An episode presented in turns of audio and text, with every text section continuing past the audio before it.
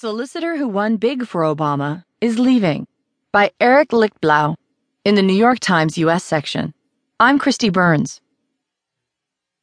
The Justice Department announced on Thursday that Donald B. Verrilli Junior, who won historic Supreme Court rulings for the Obama administration on its signature health care law and same-sex marriage, would be stepping down as the nation's top appellate lawyer. Verrilli, fifty-eight, has been the Solicitor General for five years, arguing